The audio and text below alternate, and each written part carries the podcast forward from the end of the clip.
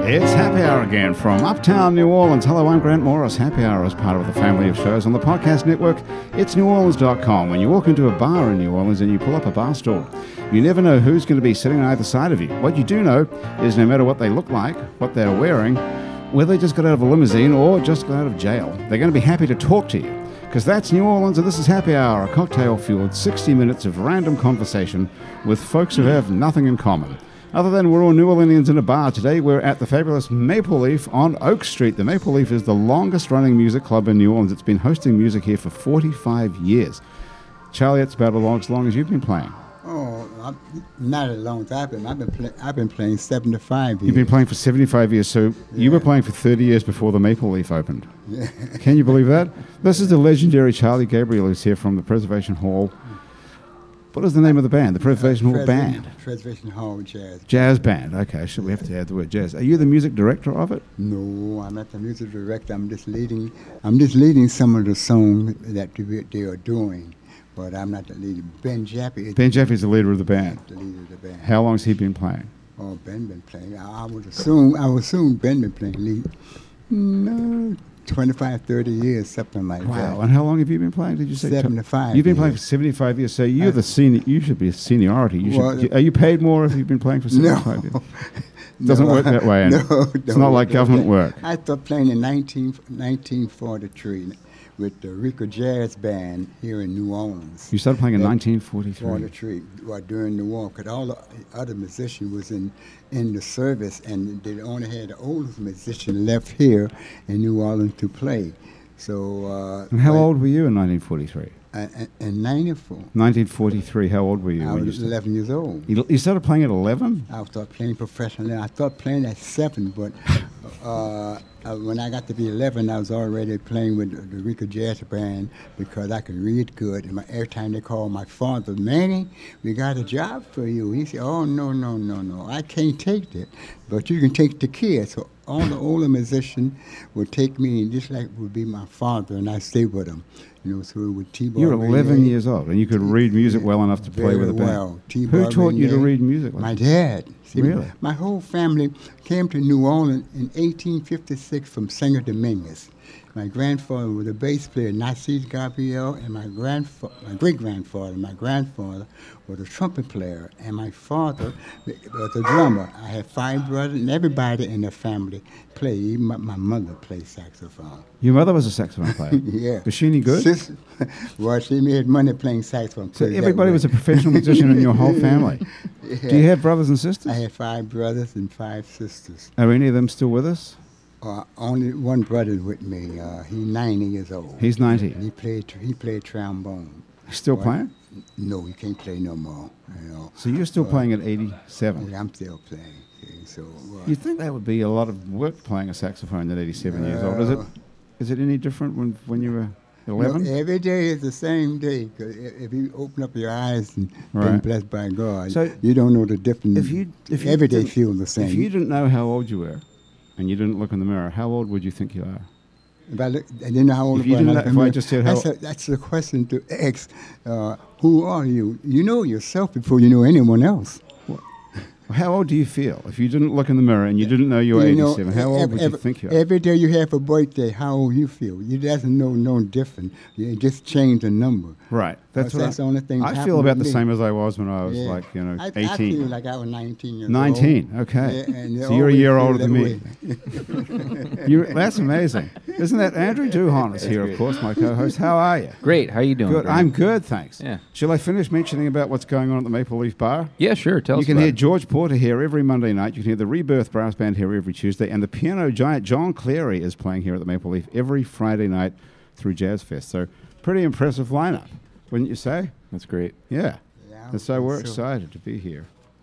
And, and so my other two guests sitting over to my right here are, if you'd like to meet them, Charlie, way. Yeah, love to meet him. Denise, Denisa. Denisia. Denicia. Denisia. That is so hard to say, but thank God everybody calls you D. exactly. Who came up with this Denisia title? My, well, my mother. My mother did. What's her name? Her name is Tasha. Tasha, which My is dad's name easy. is Dennis. Dennis. You add another Although E they and made a it- A, Denicia. See, there's a certain amount of cruelty involved in that, in my opinion. no. Isn't there? Saddling kids with these wacky names that That- you know Are hard what? to When you get a pronounce. wacky name as a kid, you know you will grow up to be an artist. Really? Yeah. Is that what right? else am I gonna do? I don't know. I gotta be creative. Look at Well, the name. you are an artist. Yes. You're a cocktail artist. I am Mm-hmm. liquid art. Liquid art. So you can make a living making drinks. Exactly. I could, l- you know, either uh, make a living making drinks or drink too much. So I decided to figure out a way to use and not abuse and share that with other people. So you're basically an alcoholic.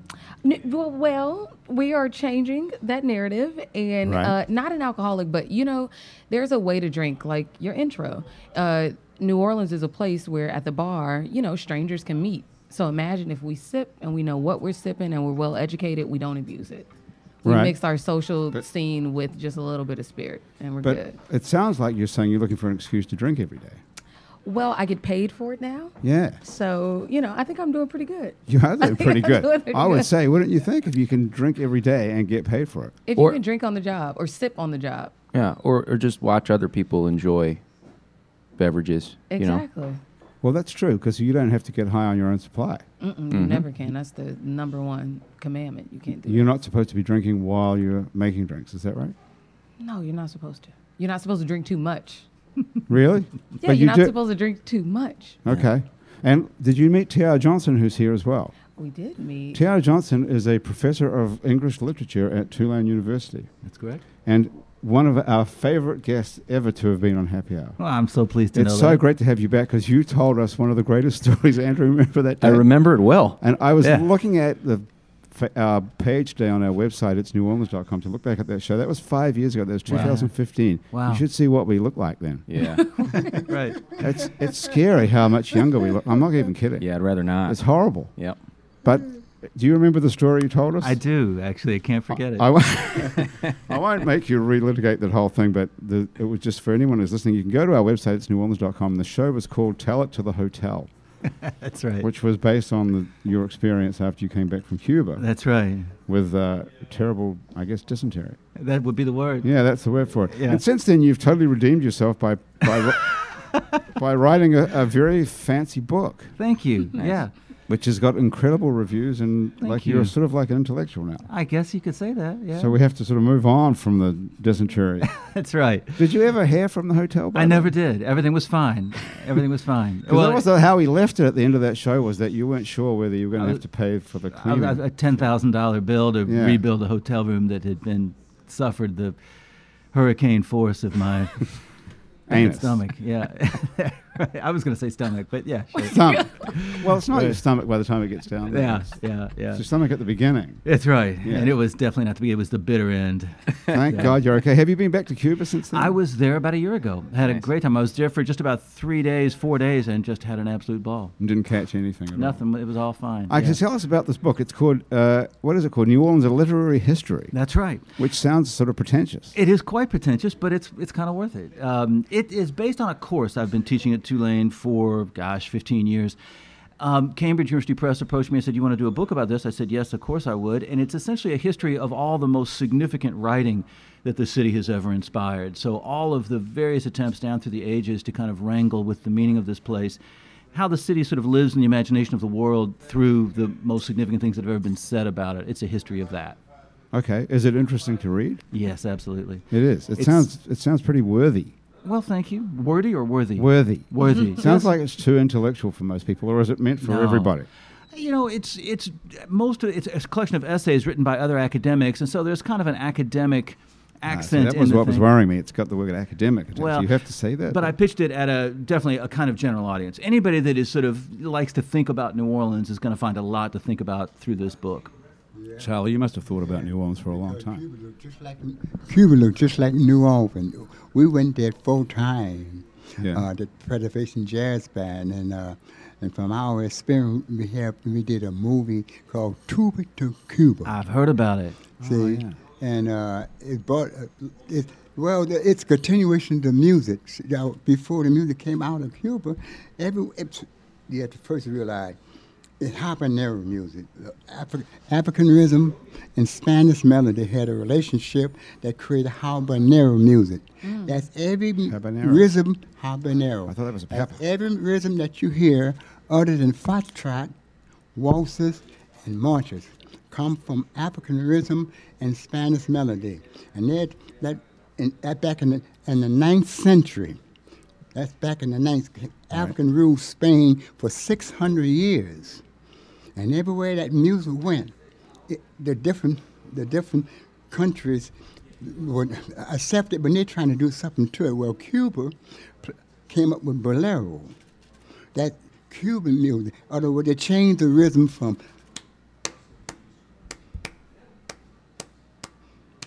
That is the rhythm of, of uh, the clapper that controls the rhythm. But when it came to New Orleans, we took the habanero rhythm, bop, bop, bop, mm, and we changed it. Oh, when the saint go marching in, oh, when the saint go marching in. But the rhythm is still there. So what? Can you play something I can play for you. like that was the, the original habanero version? I can play What that would something for you. sound I can like? do Okay. something in Latin. Yeah. do something for you. Uh, uh, I'll do, And we're all going to have I'll a turn do, at playing the Come sax. from habanero music. uh, it, like for in Brazil, that come from habanero. They they do a sa- they do a samba. Okay. That come from Brazil. Now, this is not all from the ninth century that you're talking about, is it? Everything come from the. ninth Everything century. started back in the ninth. Yeah, the African controls. The African, the African had a natural, a natural fight at the Gibraltar Strait, and they conquered Spain. They ruled Spain for 600 years. Right. Understand? Because I they do. had the rhythm that they used, and when they traveled uh, up to the Caribbean and everywhere they went, the, the different pla- country created something from the rhythm. We How, changed how are it these people into getting? jazz. How are these people getting around?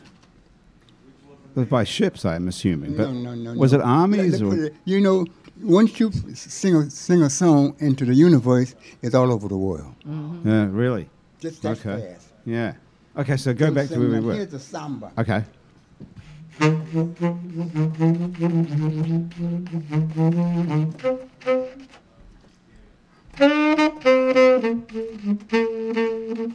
Yeah, yeah. Mhm, uh,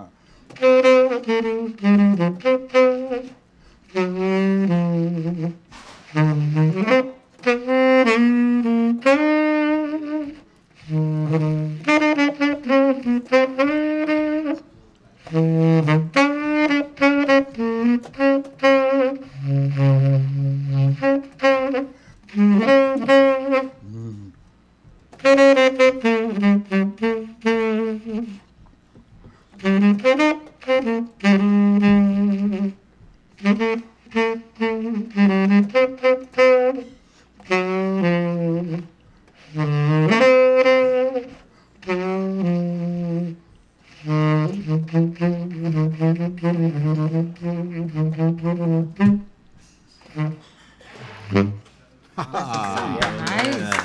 Beautiful. Yes, indeed. Do you still like playing? You I still like playing. Yeah. You know, I've been playing so long. What could I do if I stopped playing? Have you th- ever thought about that? I haven't. I have never, Never worked. crossed it. your mind. I had never did nothing in my life but play this horn since I've been 11 years old. Wow. You haven't had been this. very blessed. yeah. Blair bless Yeah, I'll for God say. has given You me haven't had all the same things one that I since you were 11, right? want. Oh man, no, not this horn. Right. But put it this way, I've been have, I've been holding this horn for about sixty years. 60. Yeah,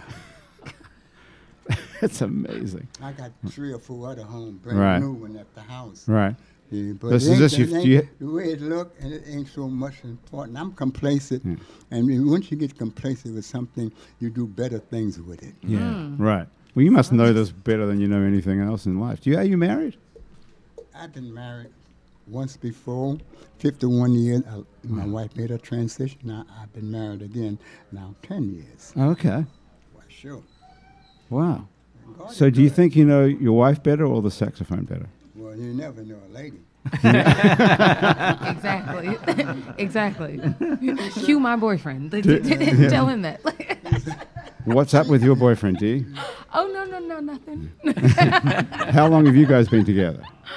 It's going. Um, it's been two years, going on like about twenty. It feels like. Okay. How's it, is it working out? Two years is pretty good. You know, it's pretty good. I'm originally from Los Angeles and then moved to New York and then came down in New Orleans. And I will say it is nothing like a man from New Orleans or people from New Orleans, period. What do you mean? This the the boyfriend's from New Orleans, Uh huh. so there's no there's nothing like that. Nothing like What's it. the difference of dealing with a guy from New Orleans and dealing with a guy from LA? For one, important to me, the food. Okay. You're going to get a meal that will put you out. And look, I love the food in LA. I love everything about LA. I'm born and raised, but it's something about being in New Orleans. It's um it's everything is about comfort and ease. And it's a bit different than like the LA vibe. Like we're still beach bums sometimes, but it's something about being in New Orleans. but what's that got to do with a guy? You mean the g- guys The can guy, cook? yeah, he can cook. Most of the men can cook out here. That's Have true. you- I mean, you've never dated a guy from LA, I'm sure, but I have Yeah. not. but that most guys can cook here. Is that true? Andrew, do you cook much? I love to cook. Teo, do you he's got cook? sausage cook in a his bit. fridge. It's Like, true. We I mean, already his talked about freezer, sausage yeah. in the fridge. Uh, yeah, at the You bar. guys have been talking already before we started, and you already got onto sausage in the refrigerator. Wow. How did you, how did you get onto that in the Well, five minutes? as uh, also a thing of, about people in New Orleans, they usually put on events, which we were both talking about putting Mm-hmm. on events, and then ending up with a surplus of whatever it is was at the event, some sponsorship Mm. or something like that. I was talking about how much sausage sausages in my freezer from from the breakfast event. You still have from breakfast at Jazz Fest I do. last year, which Still is good. almost 12 months ago. That's now. right. It's still good. It's still great. as long as it's frozen, it's still Yeah. good. How long Mm-hmm. can you keep stuff in a freezer? I don't know. It's good so far. I mean, yeah. Charlie knows everything, I bet. How long can you keep stuff in a freezer? I don't know. You don't know that. I don't, I'm sure you can't keep it forever. no. I've It's got, good. I've got a bunch of red beans in my fridge that's been there about four or five days, and they're just fine. I'm going to eat them later. Oh, absolutely. Yeah. Yeah, they're not going to give you food. Well, you ought to know about that, especially. Yeah, I kn- exactly. Right. So, Dee, how'd you meet this guy? Is he also like a We met. cocktail drinker? Uh, yes. We met at the Drifter Hotel, actually. It was one of the Can't get last. more hip than that. What were you doing? I was actually, I think it was the rap party for the film fest. And I've got on this like nice, tight black dress. I got on a head wrap and I'm like, you know, shimmying through the party. And I see this guy and I'm like, ooh, mm, okay. I'm going to wrap back around for that. And so he actually stops me. We get the talking, all that stuff. Later on, he leaves out. And I'm like, damn it, I got to get him. And that's my New York spirit coming out. So I run after him in this dress and I asked to take him out that morning or whenever I was done, and uh, that's how we met. We went See, out for this breakfast stu- after this that. stuff ever happened to you, T.R., this kind of story? Not really. Uh, Never had a, never had a good looking woman chase you out of a party? I'm afraid not. No, no. Andrew, you I've been- must have I've had been that thrown happen to out of you. You're- parties, but- you musicians, that happens to musicians, right? Yes, I, uh, my wife right now, I have, I was trying to get her to come to New Orleans, you know. So I asked, I said, I'm going to New Orleans. Uh, so I started playing with the preservation man because I was living in Detroit for 63 years. 63. And after Katrina, Katrina, they called me and asked me to come back to New Orleans. Ben Jaffe had mentioned to me about uh, playing with the preservation bands. I said, okay, I told her, I asked her, I'm going to New Orleans. Well, I'm going to like to take you. She said, oh, no, no, no. So I said, okay, I came on down, played a little bit, and went back up to Detroit. I said, I'm going to New Orleans. I asked her again. Oh, no, no, no, no, no. I had to go back the third time. And I asked her again, and she decided to come to New Orleans. So it, the conversation went like this Come with me to New Orleans. I'll show you a great time. All your dreams will come true with me Come on, by your side. So come with me to New Orleans. What a city you will see. All your dreams will come true in New Orleans. That was my, my conversation. Yes, yeah. it is. Yeah. ain't nobody doing Yeah. that. Ain't no other guys breaking the singing that song nowhere. anymore. That's what I'm talking Why about. is anybody breaking in a song like that? Yeah. You know? That's That- awesome. That's exactly what I'm talking about. That's the kind of guy you've found. Mm-hmm. Does he sing to you as well, this guy? Depends what we're doing, yeah. That is be- so. You have a beautiful singing voice, by the way. Thank you. Did anyone ever tell you that in the last Yeah, uh, they tell me quite eighty often. years of Yeah, well, performing? I- I Do you did- sing I with the do a band? couple of- I, I did a couple of uh, um, video and commercial Yeah. for Am- Amazon, you know. For Different Amazon? thi- yeah. Uh, one of them, I can't remember what it is now. I was a little box. I can't- and my, the little box was singing, that was me. Okay. but I can't think of what the song Did they pay you a ton of money for that? Now, you know you shouldn't ask me. Well, Oh, I'm not supposed to say that. Now, you I was know, thinking if you- I know you know better than that. Well, the, the guy. How old you say you are? I feel like I'm. What did I say? 18 or 19? I don't know. Mm, I but can't you remember. are too old. You're to answer 20. Yeah. That question. But the, the guy who owns Amazon is the richest guy in the world. That's why I wondered if he was generous. Uh, now they're too old to ask a question like that. Oh, really? Okay. Is that, is that you, you impolite? Uh-huh. forgive if it was a kid asked that, you know, 'cause he don't know what you're saying anyway. But if someone made them other number, you know. you're not Okay, old. so okay, so what do you think is impolite to talk about money? No, they- they- What they- what about what about religion?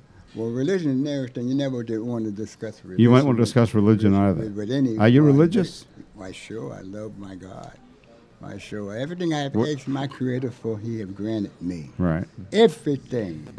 Do you- And, and I imagine I don't think anyone could have been more faithful when I, to receive all the gifts and things that God had put in my in my front of me. And yeah. Do you think you think God's responsible for all this? yes, He is responsible for everything that I do. Okay, what about when things go wrong? Who's There ain't responsible? no such thing again go wrong. You have to live what you, what what you, whatever come your way. You have to live through it. Right. You can't. If you could change it, then it ain't wrong. Right. But you but, you live through it. but you've had you a gotta great live you're through having a great life Oh, yeah. where everything's Sure. gone pretty well. But there's lots of people who aren't having a great life. Yeah, but look, how do you like to be offered a year and a half to live? Is that great life? If you have a year and a half to live, Yeah. And so you can Well- die in a year and a half. You gonna Yeah. die in a year and a half. I could easily. How would how would you like to be handed that to you? It was handed to me one time. Really?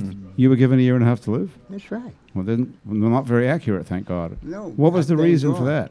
Cancer. You so you've beaten cancer as well. Yeah. Come on. I'm sitting up here, I'm different from every one of you. You every one of you got a bladder. I don't even have a bladder in me. You don't have a bladder. No. How Mm. how Then does you that want to work? give me water. I'm trying to make you drink Then something. you want to give me water. Thank So, you. If you don't, do you still Thank you. do you still do you still have to drink if you don't have a bladder? I drink water. But I mean, do you everything still else. need water? Does human body still Yeah, need but if water? You want to give me water? I know Well, what I I- need some water now. Well, what happens to water when you drink water if you don't have a bladder? and they, they made a pouch. Okay, Mm-hmm. so you've like a inside of it. colostomy. No, no, no. Something They, like made, that. they made a pouch uh, from your colon and Oh. put it across your urine tract, Okay, so you have a pouch. So that make me different from you. Yeah. You. You. you. but you still have to go to the bathroom and pee like That had everybody. nothing to do with it. Nothing to do with it. Nothing to do with it. You're going on the other side of the fence. now you know better than that. Okay, all right. Okay. Well, we've got back to that again Yeah. somehow. TR, I think it's, your it's, it's my influence. presence here. Yeah, Yeah. It just becomes. So I, I like the sentence that you mentioned here when you say that Cambridge University Press just approached you out of the Yeah. blue. Like, right, how that happened? You it's know- like it's like working for Amazon. right. How, or some guy chasing you out of a bar and telling you, you know, or you chasing some guy out of a bar. Yeah. These I things chase just guys. don't happen to, to most people. So Cambridge University Press just called you up and said, "We want you to Yeah, I think they, they write the definitive anthology of New Orleans literature." I guess so. They kind of um, they were aware that I'd been teaching this course. They had uh, I were doing a series of books about the, the great literature of these great cities. There's the literature of Chicago and of San Francisco and of New York, and I think they're working on one on Paris. And they wanted to do one on New Orleans, and they I think uh, came by Tulane and said, "Who teaches this stuff?" And that my name came up, and so that's how that got connected. And it was kind of ready to go, sort of already in the can, as it were, because I'd, I'd been teaching this class for so long that I had a lot of thoughts about all this stuff. So it came together pretty fast. So did you? The writers who contributed to this book are not all from New Orleans. though. Correct. They're all writing about New Orleans. Right. A lot of them have some connection to New Orleans, either grew up here or have some contact with the place. But by and large, right, it's only a smattering actually live here. Uh, the rest of them are, I've got somebody from Australia, somebody fr- uh, living in Germany, uh, California, uh, And all how do over the these place. people know what they're talking about?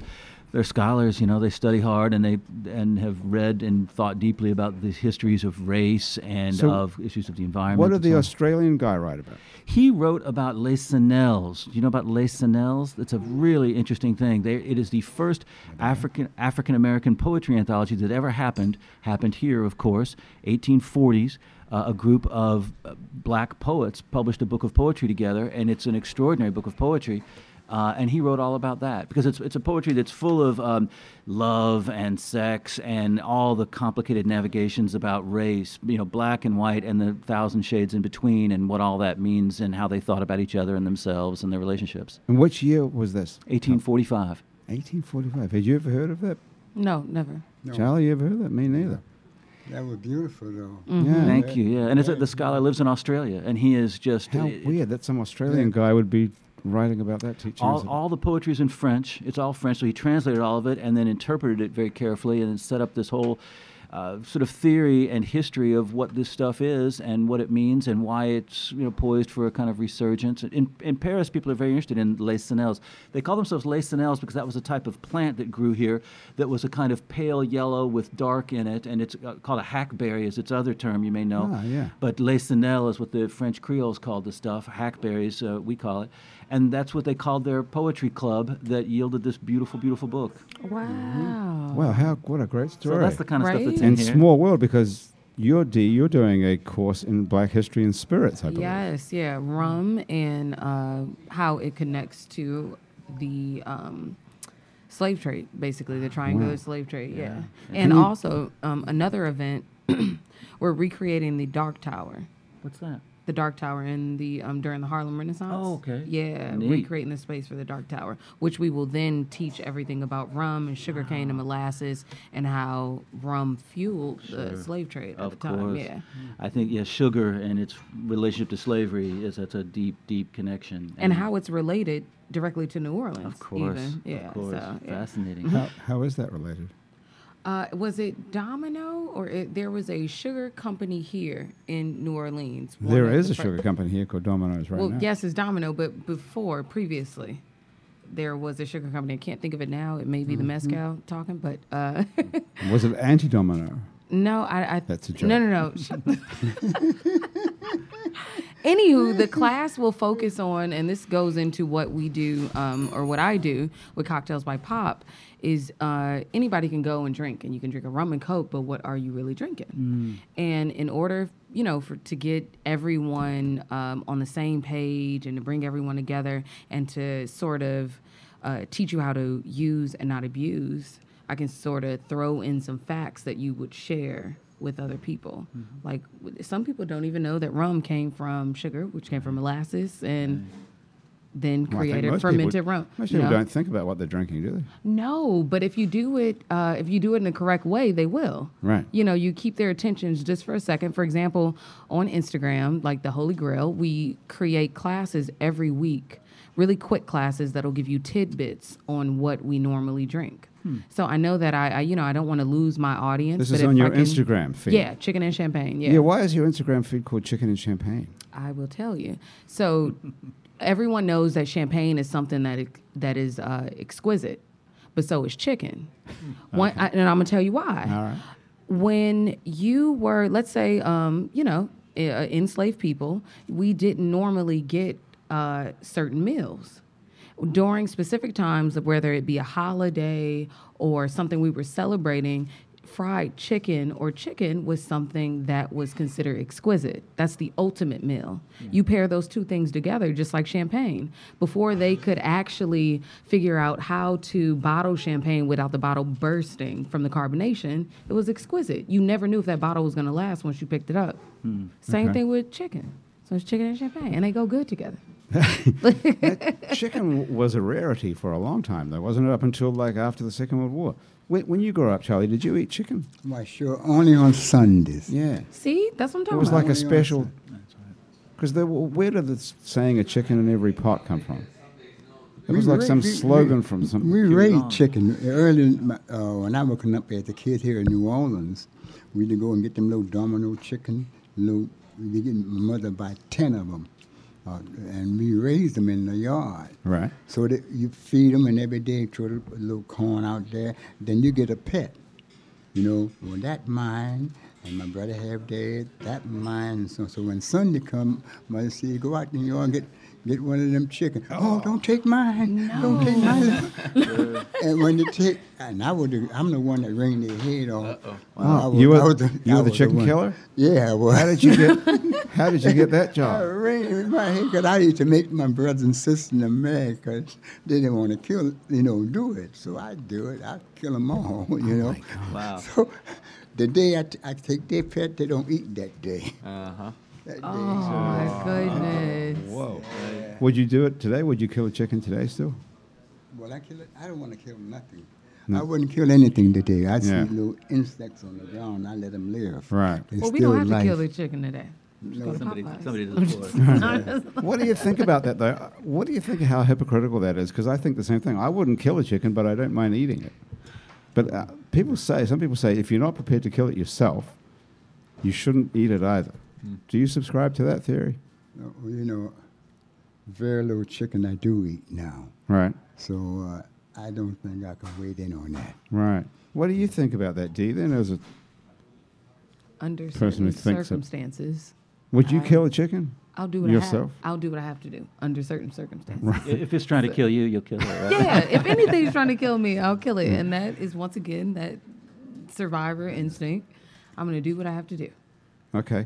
Hey, listen, we're going to come back and talk about some more of this in just a minute. First, after right after we come back, we're going to take a quick break, and then Andrew Duhon's going to play us something. What are you going to play us today? I'll play you a new song. A brand new song. Yeah. Okay. We'll be right back with a brand new song by Andrew Duhon right after this. And we're back on Happy Hour with Charlie Gabriel, Andrew Duhon, Dennis Denicia.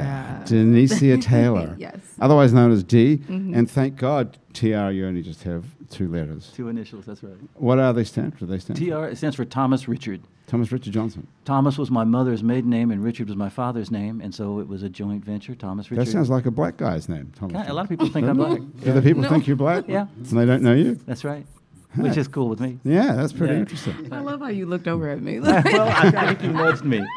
Um, um, yeah. Are so- you single or are you married or what's your situation? Well, I in kind of a long distance thing. Long distance with Yeah. somebody else, another human. Another human being. Okay, That's not a right. chicken. Yeah, yeah, yeah, All right. yeah. Very, very lovely person. Okay. Are you in love with this person? Yeah, oh, yeah, that's a, those are strong words. She lives in Connecticut, and um, Well, you then know, obviously no, because how could you be in th- love with that's someone right. who lives in yeah, Connecticut? we, we would be What, miserable. what's that got to do with being in love with someone?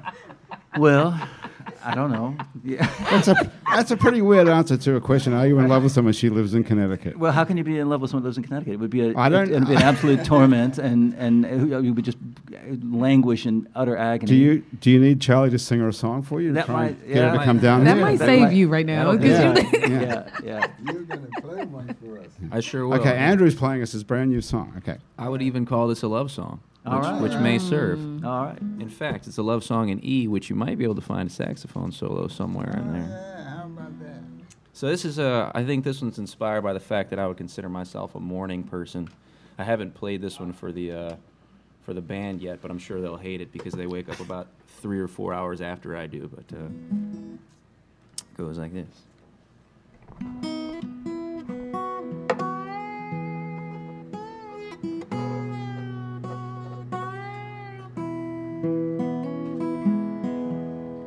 Would you rise with me before the sunrise? Even if we had no place to be, just to walk the city streets while the city sleeps. Would you rise with me? Would you rise? I know it's hard to break the pillow's gravity, but just one time, take my hand, pull away with me.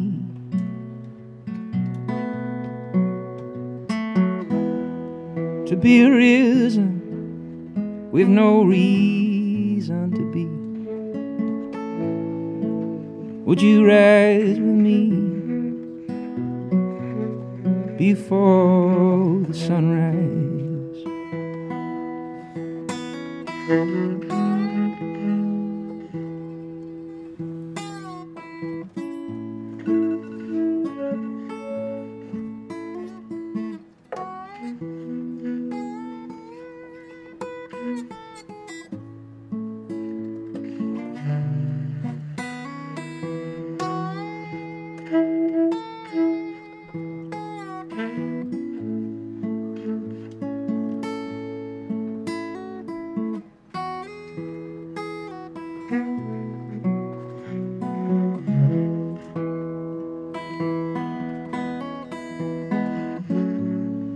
Father Time would be surprised to see us then.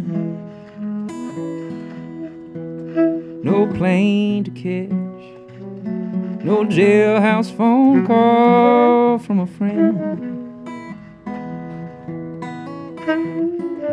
Everything soon belongs to yesterday.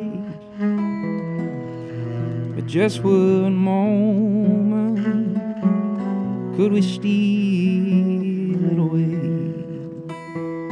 Oh, could you rise with me before the sunrise? Even if we had no place to be, to walk those city streets while the city sleeps. Would you rise with me before the sunrise?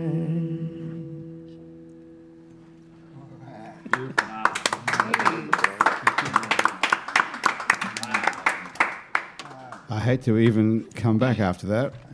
Well, I tell you, I, I got something to say. Um, I, uh, I was I, I've been keeping a secret from you, Charlie. I uh, when I was a young man, I went to the Pres Hall to see a show, and uh, you know the whole gang was there, but I was mesmerized by you the whole time. so, a little starstruck, honestly. I, I, I really appreciate what you do. Oh, man, I enjoyed it. Thanks, buddy. Beautiful melody. Thank you. Yeah, I still can hear the changes in my head. That's it. That's it. We'll do it again. What do you think of that song, Charlie? That is a beautiful melody, isn't it? I like it because I, it's, it, it, it's very s- simple, and it become complex later on. But it is it have a simple melody, like I told my have it already in my head, and it's it's simple. There ain't nothing too hard to remember about. it. Yeah. Hmm.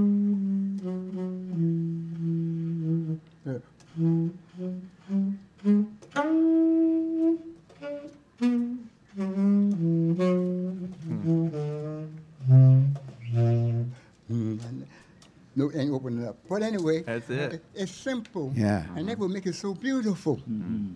You've worked with a lot of famous people and a lot of big bands and Oh, yeah. over the years.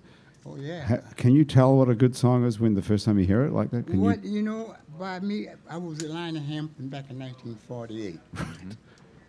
I was in Lionhampton back in 1948. I stayed with uh, with J.C. Hood big band for nine years, and then I stayed with Rita Franklin band for a long period of time. So you travel with Aretha Franklin. Yeah, we have. I mean, But, but, and, uh, and by being with J.C. Hood, I had an opportunity to play behind Everett Fitzgerald.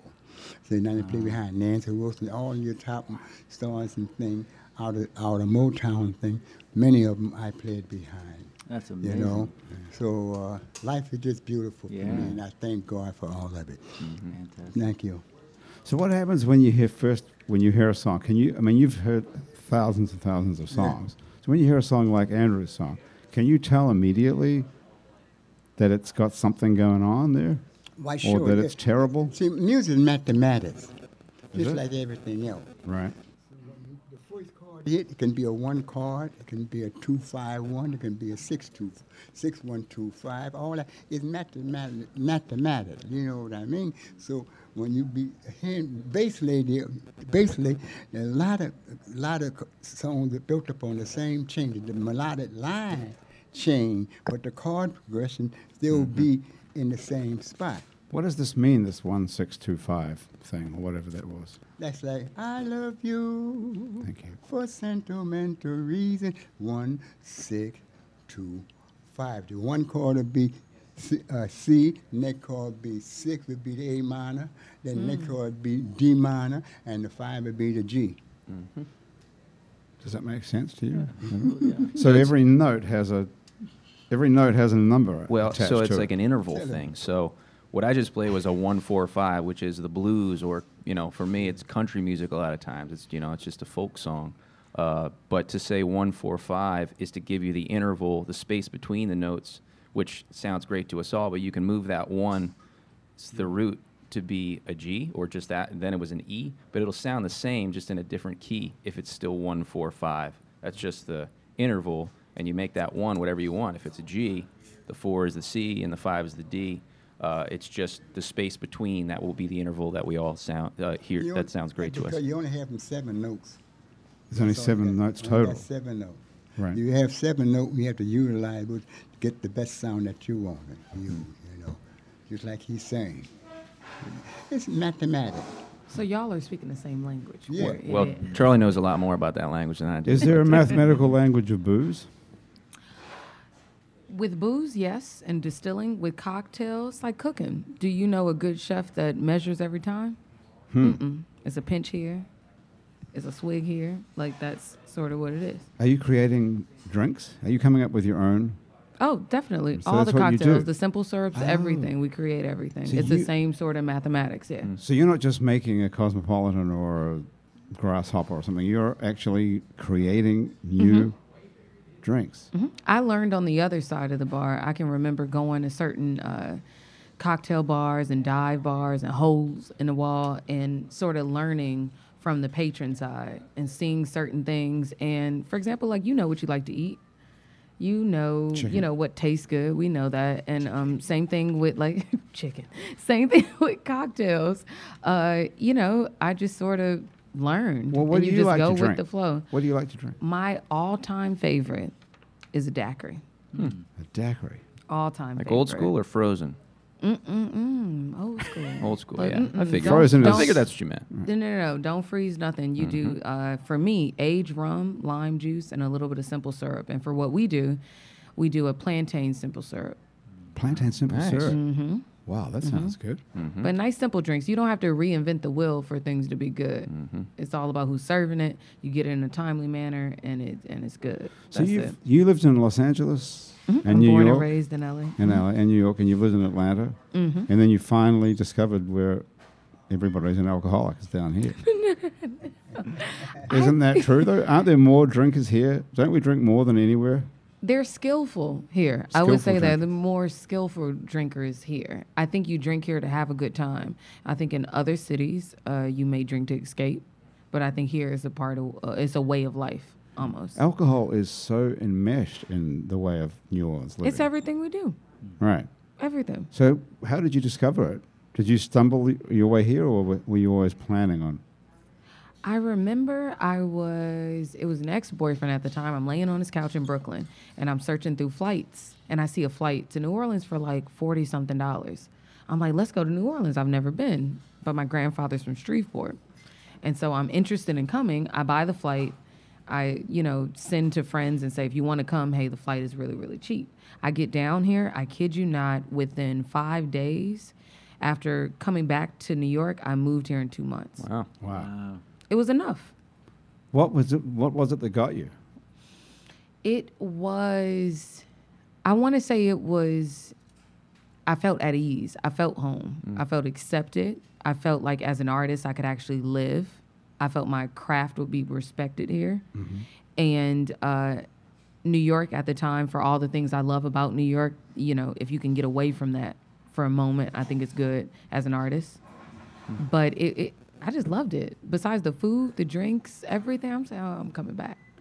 So, Charlie, Charlie, you were born here. Yeah. What what year were you born? 1932, Thirty two. And what year did you leave? 1948. So you were, what's that, uh, 16? 18. 18. 16. 16. 16, Yeah. something like that. So what made you leave? You left for work. N- No, what made me move, my, my oldest sibling, my o- older brother and sister, they were young people. They, they was in their t- late 20s, I would say, something like that, or 25. And they, they was married, they had kids, and they didn't go to war. So they would get a better place for my mother to live, to break, getting away from segregation. So they was on their way to California. So by them being young, young adult, they decide they'll take a, the long way around instead of get going to kind of they go through Chicago and through Detroit. When they got to Detroit, the car broke down. yeah, so they had to get the car fixed, and, and the war was going on during that time. So the- the Detroit, all the factories were making automobile were making parts for the for for the war making part, making tanks and things for the war. And you can have two or three jobs. You work one job in the, m- in the morning to three o'clock. You go on the afternoon job and w- work that from about four to ele- four to eleven. So they they stayed in Detroit, working at the factory, and they brought my mother home. And then my mother said, "We're going to Detroit." My- So Are you with them at this point, or are you still here? no, I'm still in, in, in New Orleans. Right. My dad told him, okay, you guys can go to Detroit, but you cannot take Charles because I'm teaching him. So he kept me here, understand? And my- all Mm-hmm. my siblings went to Detroit, and they, they all got married. They- They grew up. I went to Detroit in But you, 1948. you and your dad stayed in New Orleans. Yeah, he And your was mom teaching and me. your brothers and sisters. yeah, all moved. they migrated to Detroit. And how Really? long? How long were they separated for? How long were you? It was apart? about four years before I went to Detroit. Right. But Dad said I couldn't go, you know. Mm-hmm. Right. He said, you stay, because Charlie's teaching Charles. Wow, that's they amazing. were So you teaching stayed me- behind for the music. Yeah, I but had to they, stay- he was my teacher. uh, He, te- Right. he, he, he taught my, my cousin Clarence Ford. As a, he was a great saxophonist. He, he worked with Fat Domino for 27 years. Wow. You know? but you And a said that wonderful- they left because of segregation. Who? Your family left. Your mom and Why, siblings left sure. because of segregation. You would too. Yes, but that's what I was going to ask you. What What was it like staying behind here? Then? Thing behind, but it was good with me with my father. He was teaching me. Uh, and, Yeah, you but know, what was it like living under segregation? It can't, it might- can't have been any more well, I enjoyable cannot for you. explain. I cannot explain it to you unless you go through it. Yeah, If you go through it, then you understand it. Yeah. I can say what it is, but it wouldn't mean nothing. Right. You have to go through it to Right. understand it. And the people they haven't been through it, so they don't really understand. They Right. think they understand it, but they really don't understand it right. man, it's, it's so much to it that uh, it's trying to explain something of that nature. Uh, it just I don't think uh, you can uh, really see through and accept what it was. So you know? when you got I, out I of give you here, one idea. yeah, I'll give you one idea. I used to shine shoes here in New Orleans at, at s- five years old, six years old. A Nicholas shine, me and my, my brother, we shining the shoe.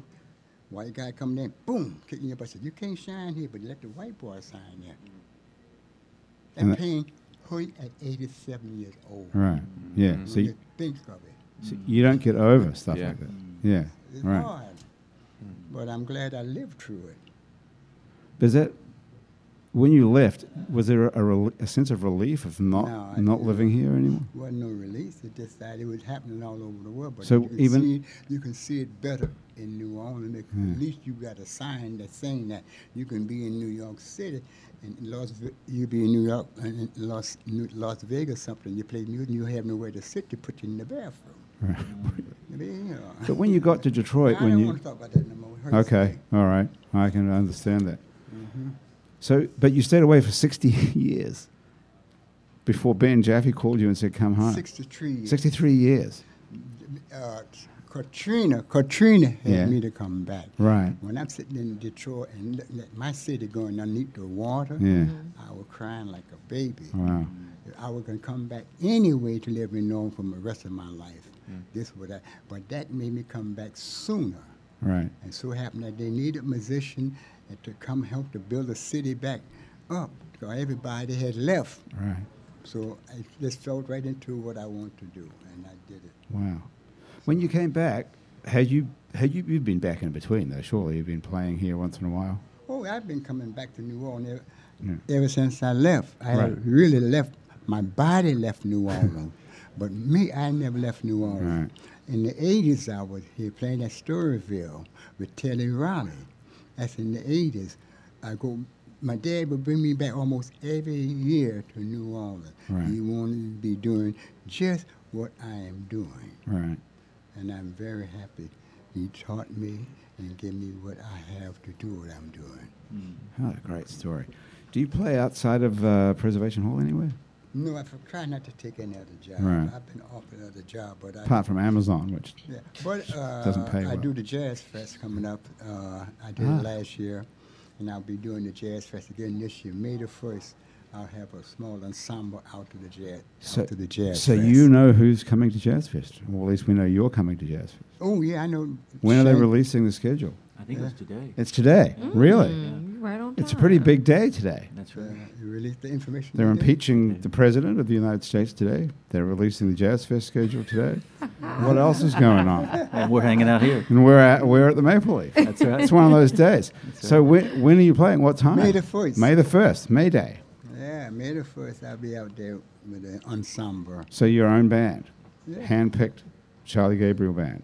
Oh, I, same as I did last year. Okay. I was out there last year. Do you audition guys or you just call them up and tell them they're playing with you? No, I use different musicians at the hall, Right. and some of at the hall that I use uh, performing down there. When I, I do a thing like this, I try to use a certain individual to help me to produce the type of material Mm-hmm. that I want to produce to the city of New Orleans. See, and I find it's easier to handpick the different individuals. Not that other guy couldn't do it, Right. but you try to get the best out of each individual. You know what you're looking for. You Yeah, can put it that's together. right. Andrew, are you playing Jazz Fest this year? Yes. What date? First Sunday. I think it's the 26th. Something All right. like that. Yeah. Okay. yeah. I guess we don't have an NDA here. What uh, what time of the day are you on? I don't Yeah. think they give us Oh, times. they don't have yet. times. You just No. have a date. Yeah. Ah, okay. Well, who's coming? Who are the big? Do we know anything about? it? No, I, I haven't seen an announcement. In fact, I think it might be tomorrow. It's tomorrow, Ciroc. Okay. I No, thought we I don't know. heard that you know, the big headliner thing is The Who. Okay. That's what I heard. Yeah. Maybe I'm spreading misinformation, but no, whatever. strong, strongly The Who. heard that it's It's The pretty Who. much yeah, The Who. 100%. Okay. Okay. Well, so there's that. Does Yeah. anybody care about that? Is that no, like a? not Yeah. me. Yeah. No. That doesn't do anything for me at Oh, all, Charlie. don't You care. you you care about seeing the Who? Good answer. It says it all. I can't see that being a big draw. No, that's not going to be. Who was in the Who? I can't even remember. There's Does anybody Hey, know? hey, I like what you did there. Ciroc, who's in the Who? Roger Daltrey. Roger Daltrey, Daltrey. yeah. Peter Townsend. Peter Townsend, yeah. Okay, so superstars at one point. Mm-hmm. Yeah. It's more like Mm. a sort of a um, casino band Oh, exactly. That's cold, but it's true. these days, isn't it? Yeah, it's there. So, Tia, what do you do now? You've published this book. Is that the highlight of your whole life? Or you've Not quite. you've actually. written the, But you know, the I have a definitive anthology. Yeah, I've got. Uh, No, there's I a big can't say event that. coming a week from Saturday. It's January 25th at Tulane. There's going to be a symposium all day. Uh, about two thirds of the people who wrote essays for the book are going to come together and discuss the implications and interconnections and, and debate and pull back and forth about all these different subjects in its history. It'll be four panels over the course of the day. Totally free and open to the public. Don't need to register. Just come to the LBC, is the building in the center campus, the Stibbs room in the LBC, and we're going to go from 9 o'clock in the morning till 6 o'clock in the evening. Maurice Ruffin is going to do the keynote address. There'll be reception with good drinks, and uh, Aurora Neeland. Cocktails. Absolutely. Aurora Neeland is playing. Aurora Neeland and Tom McDermott are going to play the reception, and we've Wow. got uh, a great group uh, at the lunch break. And it's Saturday the 25th, 9 in the morning till 6 in the evening. Okay, hang on. Let's just get this right. Saturday, the 25th of January. That's correct. 2020. That's if you're correct. listening to this at some other point in time. Okay, and so if we can't make it to that, if it's, you're listening to this and it's after 2020, January 25th, Yeah. what do we, where do we find out more about you? You know, Melba's Po' Boys down there at the corner of Elysian Fields I wasn't and expecting Claiborne that, actually. is Yes, giving okay. away a hundred copies of the book. Nice. Oh. If you have you have to buy a po' boy or a daiquiri, Deal. We and then could you do that. and we get a and you get a free copy of the book. can and handle it's, that. it's uh, so there's a hundred of them, and it'll be so it's Friday, March sixth, from noon to two p.m. Check this out. Hundred copies for free, and I'm going to be signing them, and you can get a hug or a high five or a handshake as your pleasure, and I'll sign your book. I'm gonna be there. All right. Nice. Cool. Say that one again. Friday, Friday, March 6th, At Melba's Poor Boys. corner of Elysian Fields and Claiborne, from noon to 2 p.m. 100 copies of New Orleans Literary History, edited by yours truly, T.R. Johnson. There'll be 100 of them, and you buy a po' boy or a daiquiri, and you get a copy of the book, and a handshake or a hug or a high five from me. Plus Okay. a Or signature. all of That's a them. great I like that. promotion. I like that. Yeah, that is a great promotion. Thank so you. Scott Wolf, who owns Melba's Poor Boys, Yeah. who has been a guest on Happy Hour too, he bought hundred of these That's books right. off you. That's That right. guy is a cool guy. Isn't Yeah, he? for sure. His wife's got a, his wife is really taking the lead with this Jane Wolf, and so she has really got this big sort of literary and literacy initiative going down there. She had Hillary Clinton down there a couple of months ago, Colson Whitehead, Sarah Broom, who just won the National Book Award, a native New Orleanian. Lots of And now they finally got a good headliner in T.R. Johnson. After all those warm-up people, how they get Hillary Clinton to come down to Melba's Poor Boys? that's right. As I'm following in her footsteps, and very pleased to do that. How did they get her to come down there though? How, They wh- said, how po- does- "We got po' boys, we got Po' uh, boys is what does- daiquiris. Come Yeah. on, you know." And she had a book, a new book out that, and she wanted to give it to the community. And Hillary said, "I'm totally down with that. Let's do it." So It she makes came and did it. sense. It makes sense. That is good. And, but you have a kind of social conscience thing going on with your stuff Definitely. as well, do you? Mhm, Definitely. You're concerned about the place of alcohol in the world. Yes, that's why uh, most of our cocktails we want to um, make sure people are aware of the cultural influence. Like for example, Black History is coming up, so we've teamed up with Noki, the New Orleans Culinary Institute, to do a class that um, sort of highlights um, African Americans in distilling, the history of rum, and now where we are present day in the pop culture with with And cocktails. Is this open to the public as well? It sure is. Okay, All so the how do we get to go to that? Noki, all the tickets are available. Noki.com. Noki is spelled Mhm. N O C H I. Noki.com. It's the New Orleans Culinary and Hospitality Institute Exactly. on Howard Avenue. Yes, and Nearly if circle. you you'll see it everywhere, but if you go to my Instagram too, I'm constantly posting everything about the Which class. is Chicken and champagne. exactly. I didn't even have to prompt Okay. you. Yeah. Chicken and champagne. So if you go to Chicken and Champagne on Instagram, you can find out how to get involved with this Black History Month. exactly. But we've got a really Cocktails. cool project coming up. that is very hard to remember that. Okay, yes. A really really cool project and is it's called Sweat It Out. Sweat it out. Sweat It Out. It is a private location, February 8th, from 9 until, and we are partying on roller skates. Now, if you think about it and tell me, is there a roller rink in New Orleans?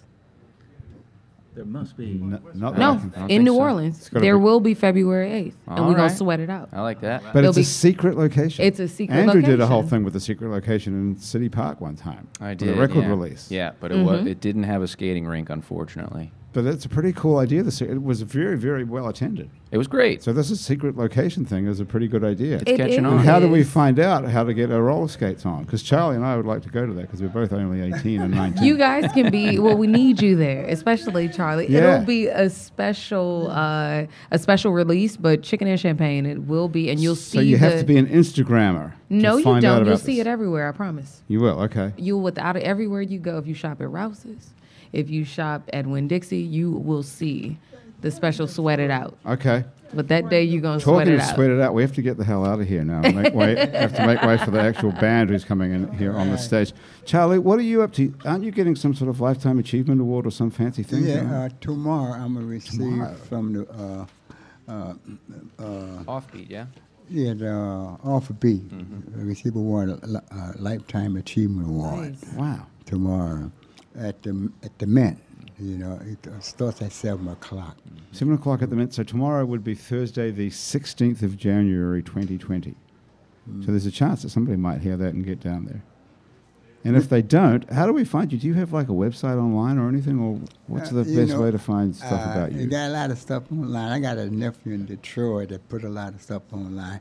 But as far as me fooling with You're not messing around on uh, with that. Facebook and all that, Screw that. I don't. All right. But All right. They I hear got you. all kind of stuff on there. All right. So we just have to search for your name, Charlie Gabriel, and This, uh, that'll this, uh, find us there. I don't Hey, we have to say thank you to Basics on Magazine Street near Jefferson Avenue. Basics Underneath sells fine lingerie, and Basics Swim and Gym has a full range of fashion swimsuits, workout, and yoga clothes with style. And thank you, too, to the Positive Vibrations Foundation, who create and encourage community through the development of the, and the preservation of arts, music, culture, and heritage. And if you'd like to become a member of our Patreon family, go to patreon.com and search for It's New Orleans Happy Hour.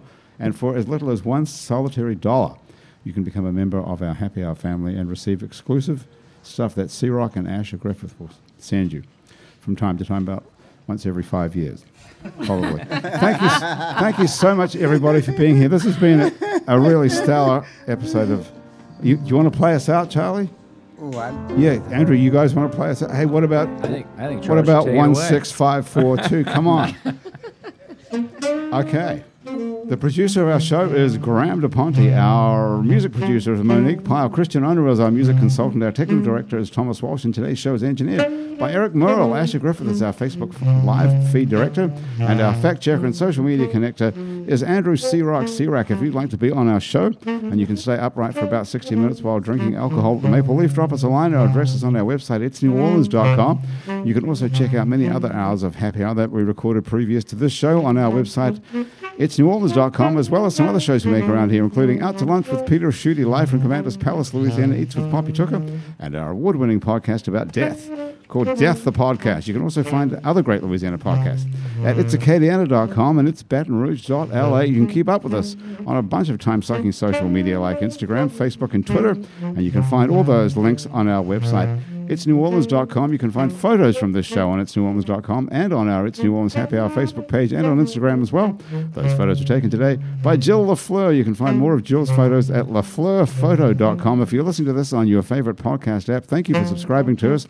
If your podcast app has a share option, try telling a couple of your friends about Happy Hour. The show is recorded live today at the Maple Leaf Bar on Oak Street in Uptown New Orleans. Happy Hour is a production of INO Broadcasting for itsneworleans.com. For Andrew Duhon, everyone else around the table here at the Maple Leaf and back at our office at INO Broadcasting, thank you so much for joining us. I'm Grant Morris. I'll see you back here next week for more Happy Hour.